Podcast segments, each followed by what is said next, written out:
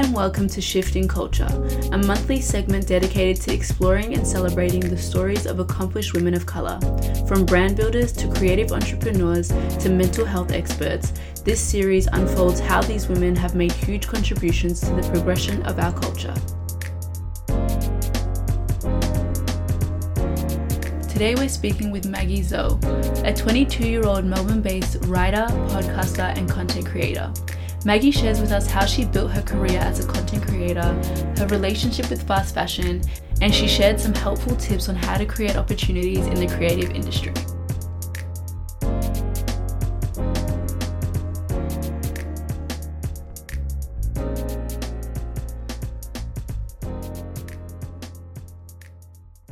Hi, Maggie. Thank you so much for joining us on this month's episode of Shifting Culture. How are you? I'm going well. Thank you so much for having me. How are you? We're going, I'm doing really well. How yeah, I'm fine, I guess. I mean, I don't want to talk about COVID, but obviously. No, yeah. so, are you in, you're in Sydney or, yeah? Well, yeah, I was in Sydney and I'm back in Melbourne. So I'm in the middle of my two week quarantine anyway. So mm. yeah. And it's like, in lockdown. Yeah. But I mean, both cities are in lockdown anyway. So it's like you kind of dodge yeah. Sydney and then Melbourne were like, oh. oh, I know. I know. Um, it's not fun, is it? no, I'm just, but I'm also not surprised by mm. like Melbourne just doing another snap lockdown. But mm we move anyway. Let's not try to bring down mm-hmm. the the vibe of the interview.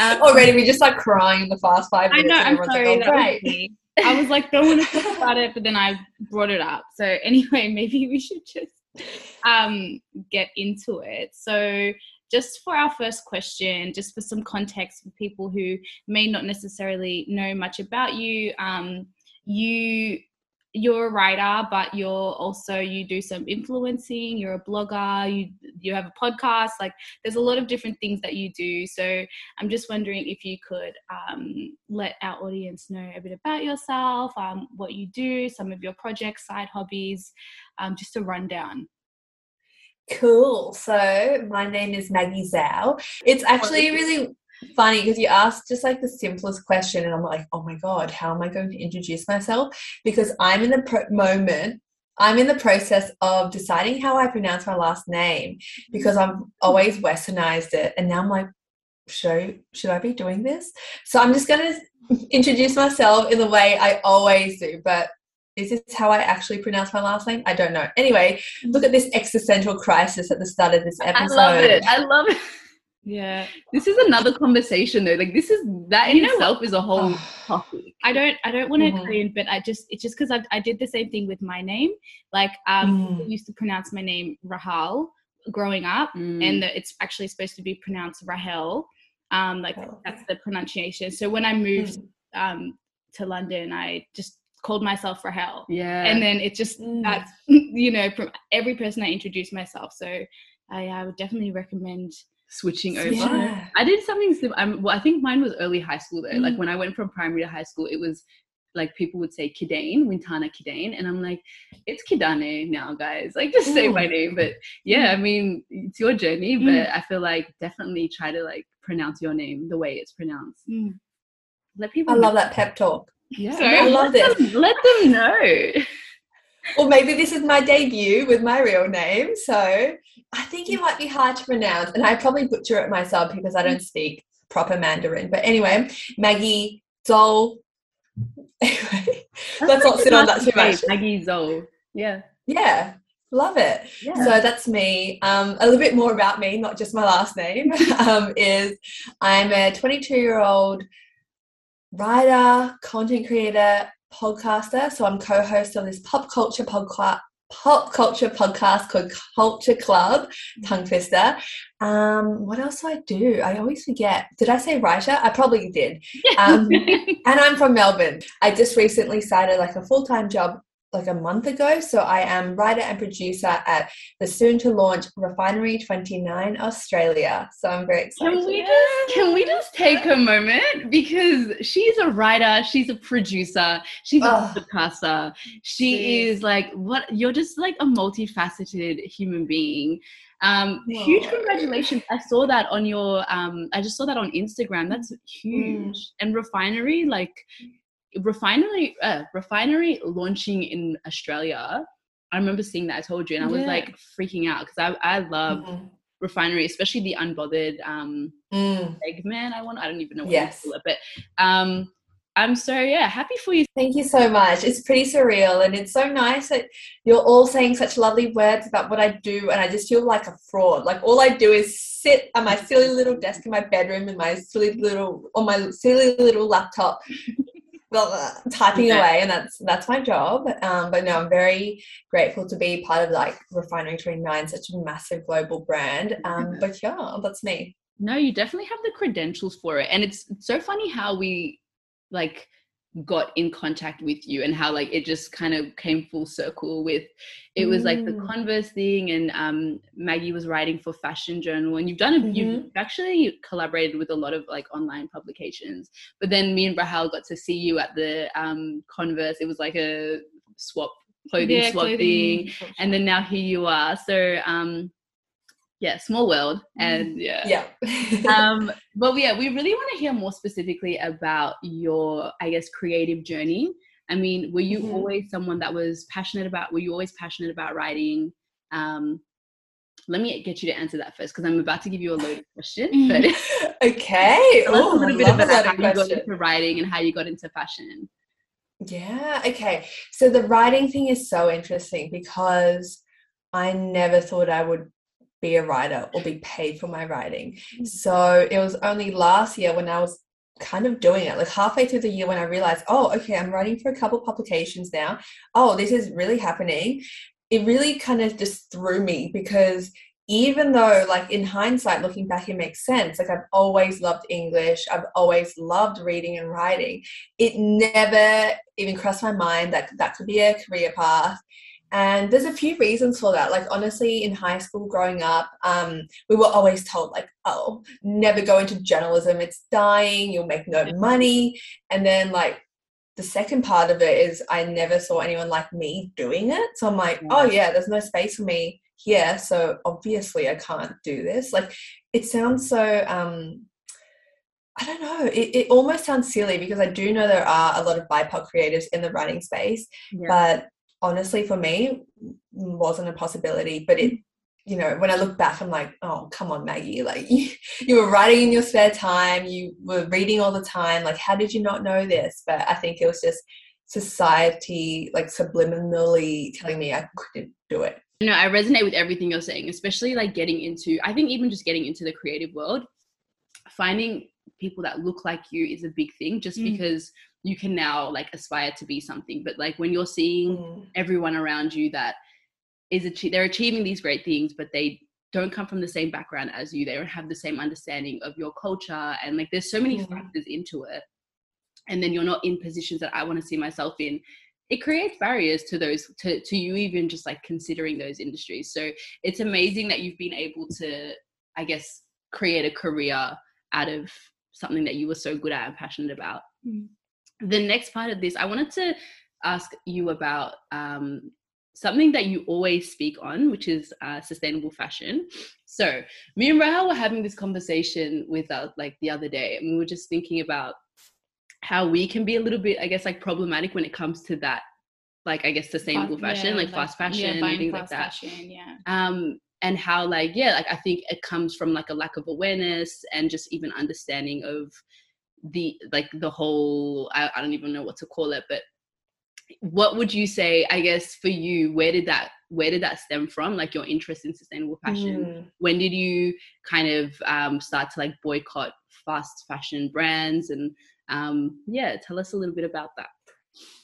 Of course. Okay so i just want to first say because it's it's been a weird journey. I think um, I only started really making the switch at the end of 2019. Yeah. But you know what? Like, and since then, I've been like educating myself more, writing more about it, and I am just getting more and more sick of people having that like pressure on themselves. Like, even hearing you say that, I'm just like, mm, but like, don't feel that bad. Like, it's it's okay as well. I'm like so mm. sick of people just like screaming at um, like consumers buying fast fashion or yeah. like influencers promoting it. Yes, it can be like problematic, but it's just like calm down. Like these are just Yeah. people buying their clothes. You know, it just kind of it's kind of annoying in my sense. Like I did put an article out very recently recently that was called like why influencers should stop glamorizing fast fashion and i still stand by that but then like my comment section turned into like all these people being like yeah like fuck influencers like they like like whatever sorry Yeah. are we allowed to swear Yeah, yeah, you're good.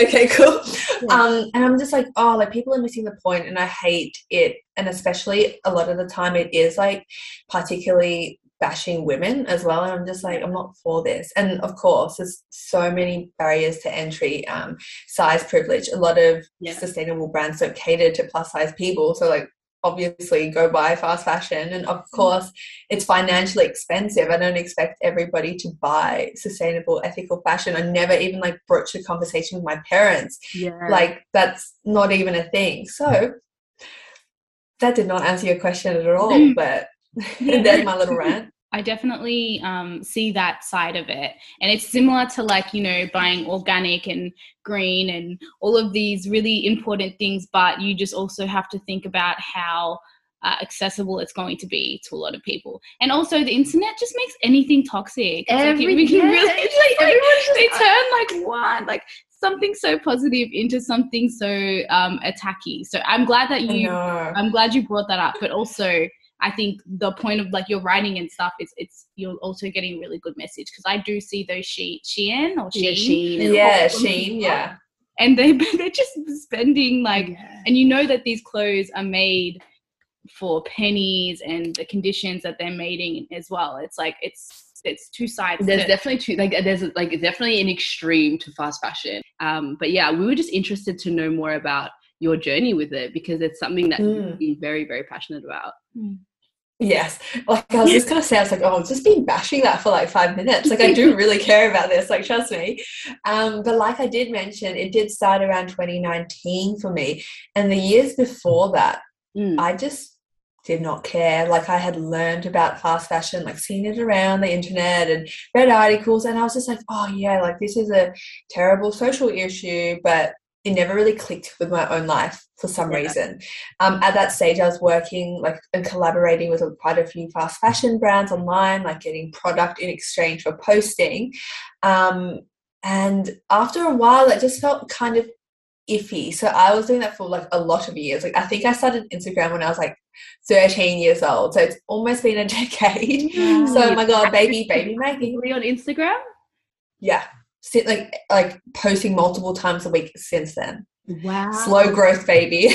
literally wait can we talk about Oh. how did you even how because i think i was i think i jumped onto the instagram like late. very i, I jumped onto the wave I was in my early twenties, so that's Oh, so Like- good. I think I was in not embarrassing. yeah I, don't, I think i was in my like late teens when i Mm. jumped into it. Like i had it but i never used it properly. And then when i went overseas i was like let me just start like doing this. And like you know i just jumped on it. But um did you have other social media Oh, Hundred platforms that you percent. always talk about it. Talk about it Okay, so the one that I was addicted to first, and I call it addiction, like it, it is, um, One Direction Twitter when I was like 12 years old.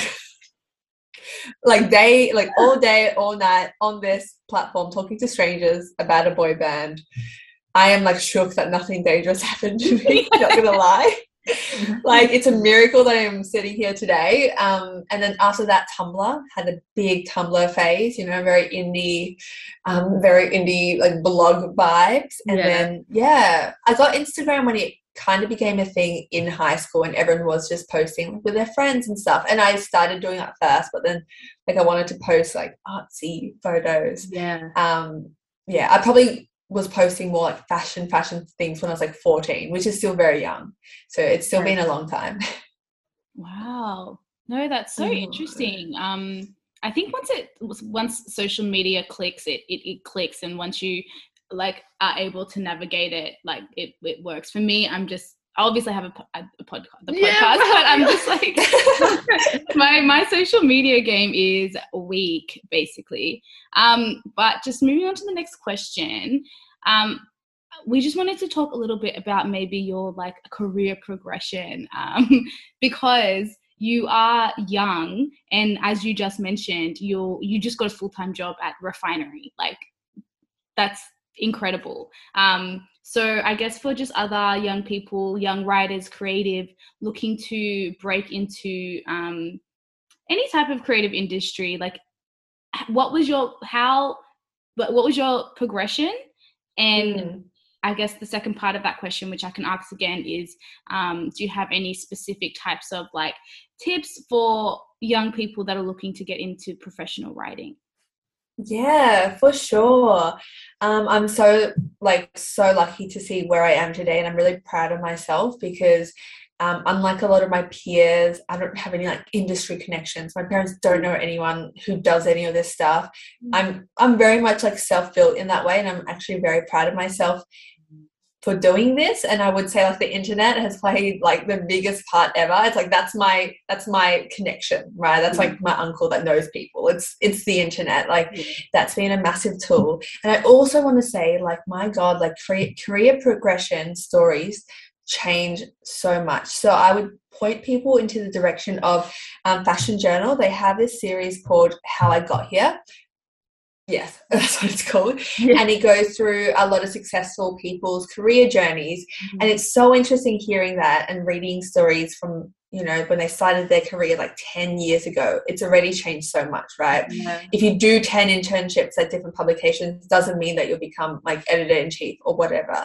So for me, um, like I mentioned, I've been on Instagram for a long time. That's really helped. And then I started my own blog halfway through my teen years, like 15 years old or something. So I was literally just self publishing my own writing and my own fashion and photography. So that's one thing I'd really recommend. Like, if no one's publishing you, publish yourself. Like, you can do that now. And that can be in the realms of like YouTube, TikTok, whatever it might be.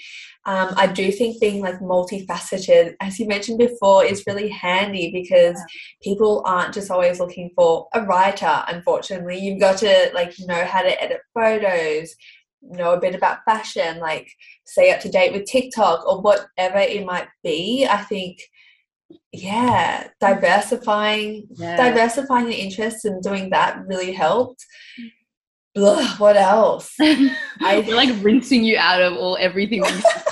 no, but you like even just mentioning everything you've mentioned, like it's it's like key things that people need to know. And I think like it it looks like you've forged your own career.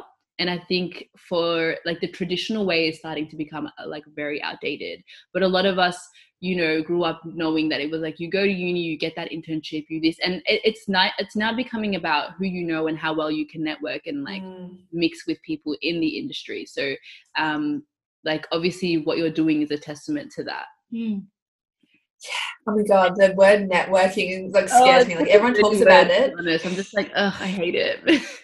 now I have like a, yeah okay that's like a nicer word but like um i think the way i kind of navigate that space because i'm like mm, maybe i do network but it doesn't feel like i do and i feel like when dub it soft networking which mm. is following people on Instagram and sometimes like replying to their stories. Because I feel like that's like a nice non-intrusive way to like get to know someone follow what the work they're doing. Mm. yeah because I can't I'm not really someone that will go up to someone and be like hi like this is me. Like I find mm. that kind of hard sometimes as well so yeah. yeah. So how were you how were you able to like use uh, Instagram and social media as a tool to like you know grow your following and gain um such popularity.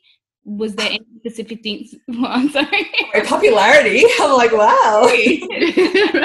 I know that's so extra but like were there any specific things that that you did just because it seems like you you obviously like did traditional like you just worked hard you know you were publishing your own stuff xyz but yeah how were you able to use social media as a tool to progress um, professionally Mm, yes. So when it comes to into well, so when it comes to Instagram growth, I am so slow as you can kind of convert follower wise when I've been doing this for almost a decade. Mm-hmm. But it's been really interesting because at the start of last year, I had 8,000 followers, and then now, uh, July 2021 times stamp this um, i'm almost on 20k so during that time in the in the last like 18 months has been my biggest growth and what happened then was um, I started sharing my writing. I shared like another part of myself that I didn't think people cared about at all. I was like, yeah, like I'm known for doing some fashion content. Like let's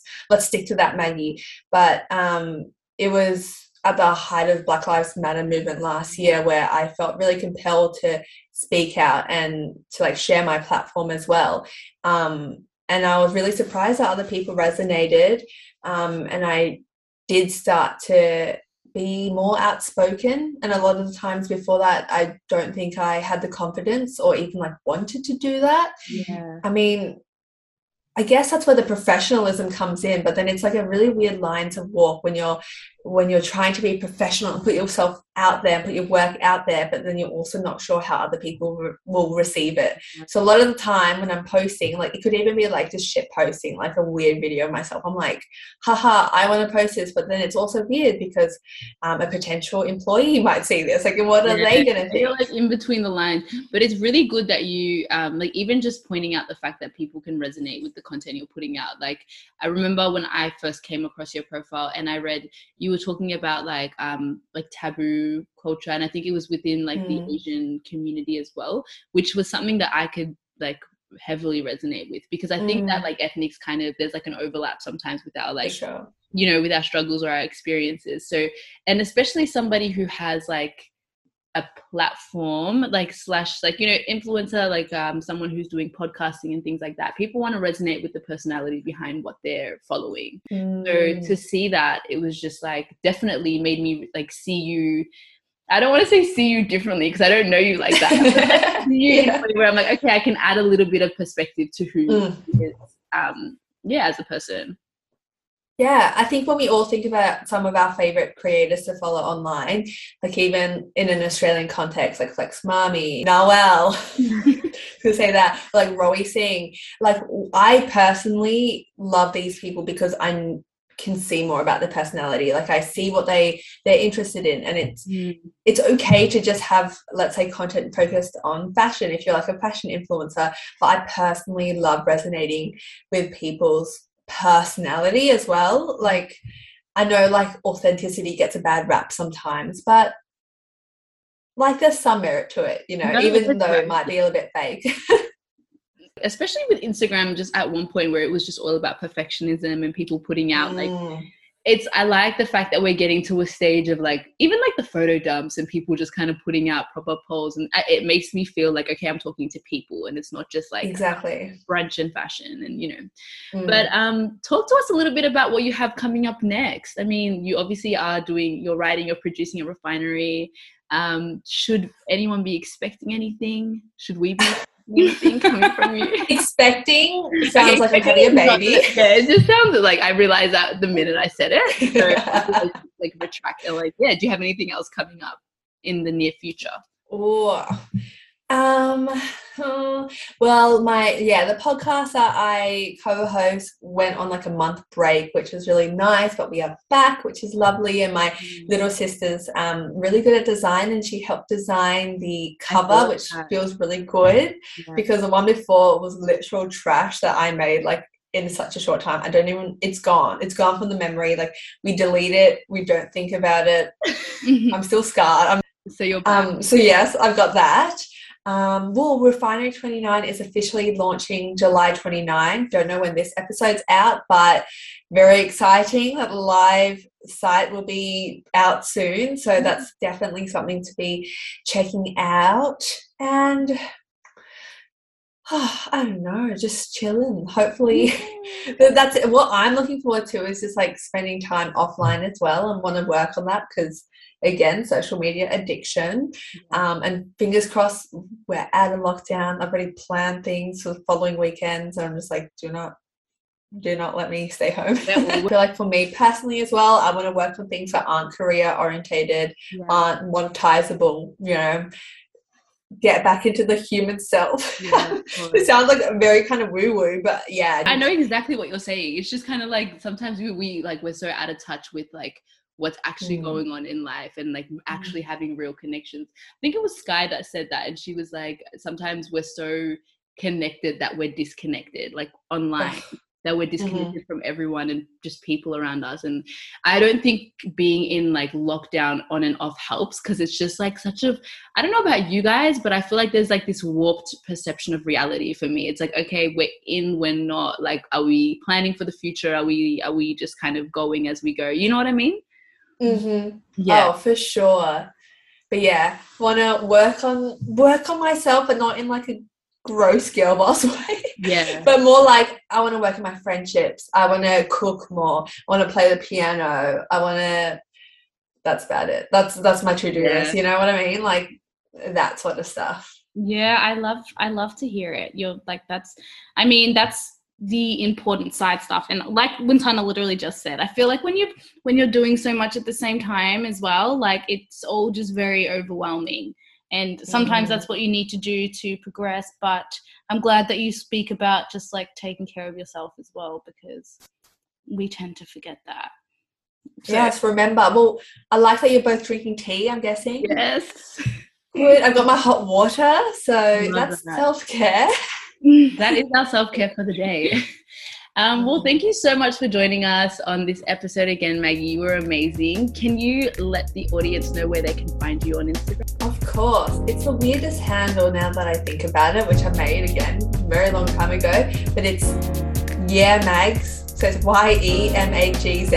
Who knows? And now I love it. I'm sorry, but I love Kanye. it. Oh, really? I do. It has like such a quirky vibe to it. And then it's just like quirky. you go, yeah, quirky. Quirky. we'll link everything in the description. Um, but yeah, thank you again. Of course, my pleasure. Thank you for having me.